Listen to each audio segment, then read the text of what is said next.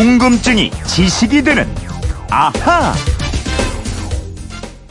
여야는 이번 주 국회의장단과 상임위원회 배분을 포함한 원구성 협상에 본격 착수합니다. 더불어민주당과 자유한국당, 바른미래당, 평화와 정의의 의원 모임은 내일 국회에서 원내 수석부 대표 간 실무협상을 재개합니다. 다만 국회의장단, 상임위원장 선출, 상임위 배분에 있어 각 당의 셈법이 달라 진통이 예상됩니다. 네, 국회가 원구성 협상에 본격적으로 착수한다. 이런 뉴스 들으셨습니다. 어, 휴대폰 뒷번호 1500번 쓰시는 정치자가 이런 궁금증 보내주셨습니다. 국회가 원구성 협상에 착수를 한다고 하던데 원구성 협상은 무엇이고 어떻게 하는 건가요? 알려주십시오. 네, 이게 뭐 얼핏 알 것도 같은데 막상 또 설명을 하라고 하면 아, 그건 바로 이거야 이렇게 말하기는 좀 어려운 부분이 있습니다. 그래서 오늘도 아, 김수지 MBC 신입 아나운서와 함께 이 궁금증 풀어보겠습니다. 안녕하십니까? 네, 안녕하세요. 네. 자, 국회는 지금 소위 무두절이다. 뭐 이런 얘기가 나오는데. 네, 그렇습니다. 무두절이 이게 무슨 뜻인가요? 아, 무두절. 우두머리가 없는 날. 그러니까 직장 상사가 없는 날을 가리켜서 네. 직장인들이 우스개로 무두절이라고 하는데요.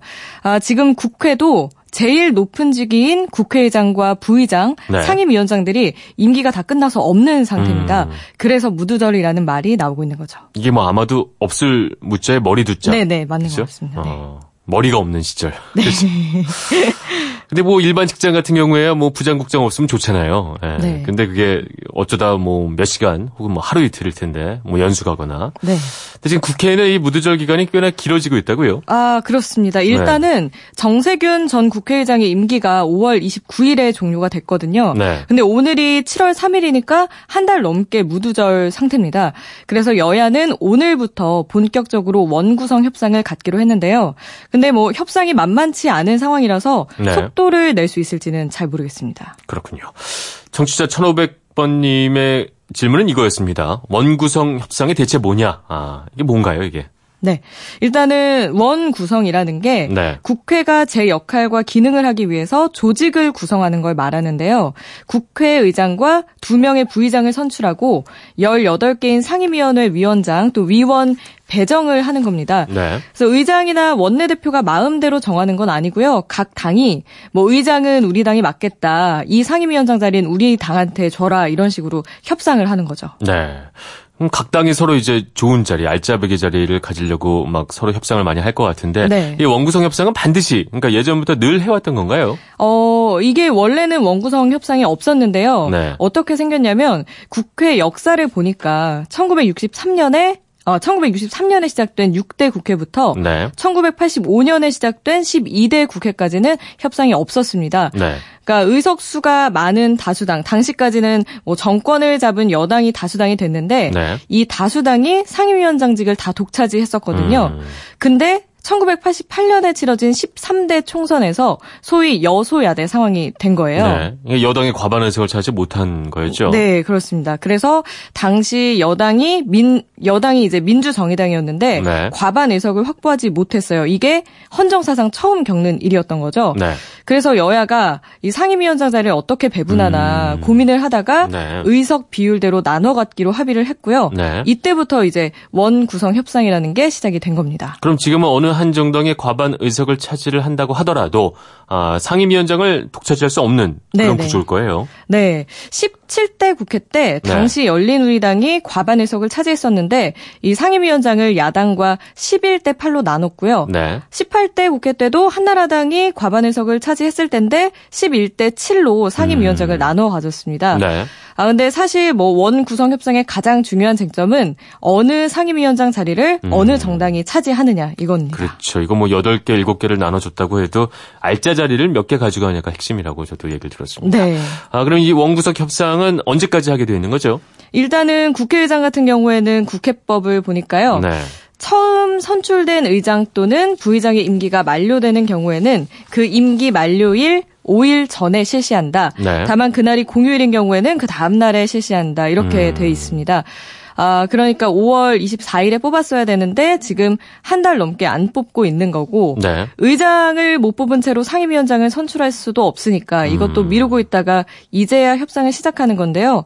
과거에도 이 기한이 제대로 지켜진 적은 없습니다. 그러니까요. 이게 법을 만드는 분들이 이렇게 법을 잘 안 지키니까 말이죠. 네. 불신이 늘고 있는 걸 텐데 네, 답답한 부분이 있습니다. 맞습니다. 특히 뭐 20대 국회 전반기에는 원내 교섭단체가 세 당이었어요. 네. 더불어민주당, 당시 새누리당, 그리고 국회 아 국민의당. 그렇죠. 네, 지금은 더불어민주당, 자유한국당, 바른미래당 그리고 평화와 정의의 모임 이렇게 네 개가 있어서 네. 이 상임위원장 나누기가 더 복잡해지고 어려워졌다 이런 소리도 들리는데요. 음.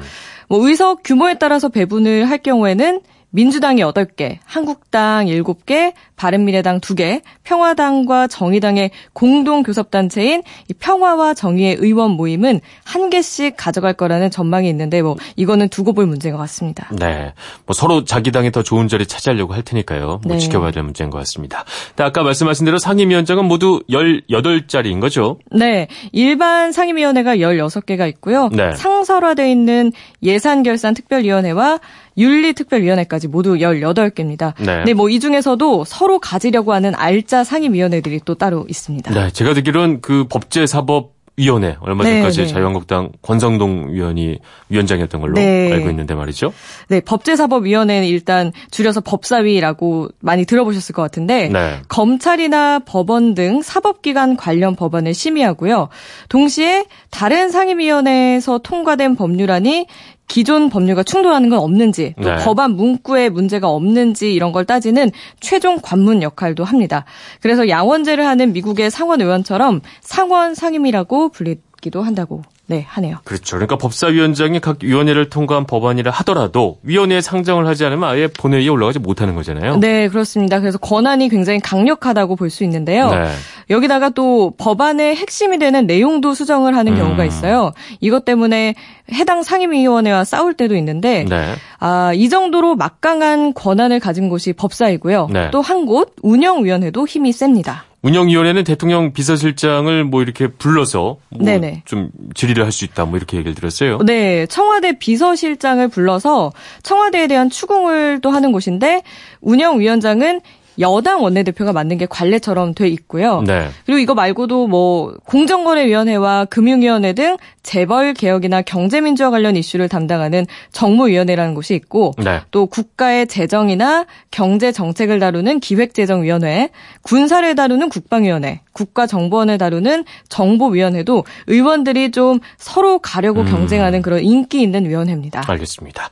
임기는 어떻게 되나요? 상임위원장 임기는 말이죠. 아, 법에서 2년으로 돼 있고요. 네. 국회의장과 네. 같고요. 음. 어, 그런데 2년 전에 20대 전반기 상임위원장을 정할 때는요. 네. 당시 이제 새누리당이 2년 임기를 1년으로 쪼개서 자기 당 의원들끼리 나누는 어떤 신공을 어. 또 보이게 됐습니다. 그러니까 사람은 많고 자리는 적으니까 네. 아, 1년 하고 이번에 너해 이렇게 나눠주는 그런 게 거겠죠. 그때 이제 다선의 중진 의원들이 이제 네. 위원장을 맡겠다고 하는 분들이 많아서 상임위원장 경쟁이 워낙 심했던 거죠. 그래서 임기를 나누는 묘수 아닌 묘수를 짜냈던 겁니다. 네. 네, 그러면은 여기서 앗 이런 것까지 국회의원들이 너도 나도 앉고 싶어하는 상임위원장 자리. 네. 상임위원장이 되면 따로 받는 돈이 있을까요? 어, 꽤 많다고 들었어요. 상당히 네. 많다고 들었는데. 이게 좀 다들 네. 궁금하실 것 같아요. 이 상임위원장을 맡게 되면 월 평균 천만 원에 가까운 특수활동비가 지급이 됩니다. 이게 정확히 공개도 안 될 정도로 네네. 네, 이게 참 대단한 돈이라고 하더라고요. 아, 네네. 네. 그리고 이제 이거 말고도 또 국회 본청에 별도의 사무실까지 주어지는데요. 네. 여기다가 이제 매달 받는 의원 세비와 의원회관 사무실 외에 뭐 별도의 특수활동비, 상임위원장 사무실 이런 쭉 돈과 혜택이 아, 많기 때문에 걸려 있군요. 네네네 법을 네. 어겨가면서까지 이런 원구선 협상을 치열하게 벌이는 게 아닌가 네 그런 생각이 듭니다. 뭐 이런 문제 때문에 이거를 연기하는 것만은 아니라고 생각을 하고 싶습니다. 어쨌든 네. 뭐 국민의 눈총에도 불구하고 시간을 끌고 버티기를 하고 있는데 빨리 좀 해결을 했으면 좋겠고요. 아, 1500번 쓰시는 청취자분들도 궁금증이 풀렸을 것 같습니다. 궁금증이 지식이 되는 아하 지금까지 김수지 아나운서였습니다. 오늘도 고맙습니다. 고맙습니다.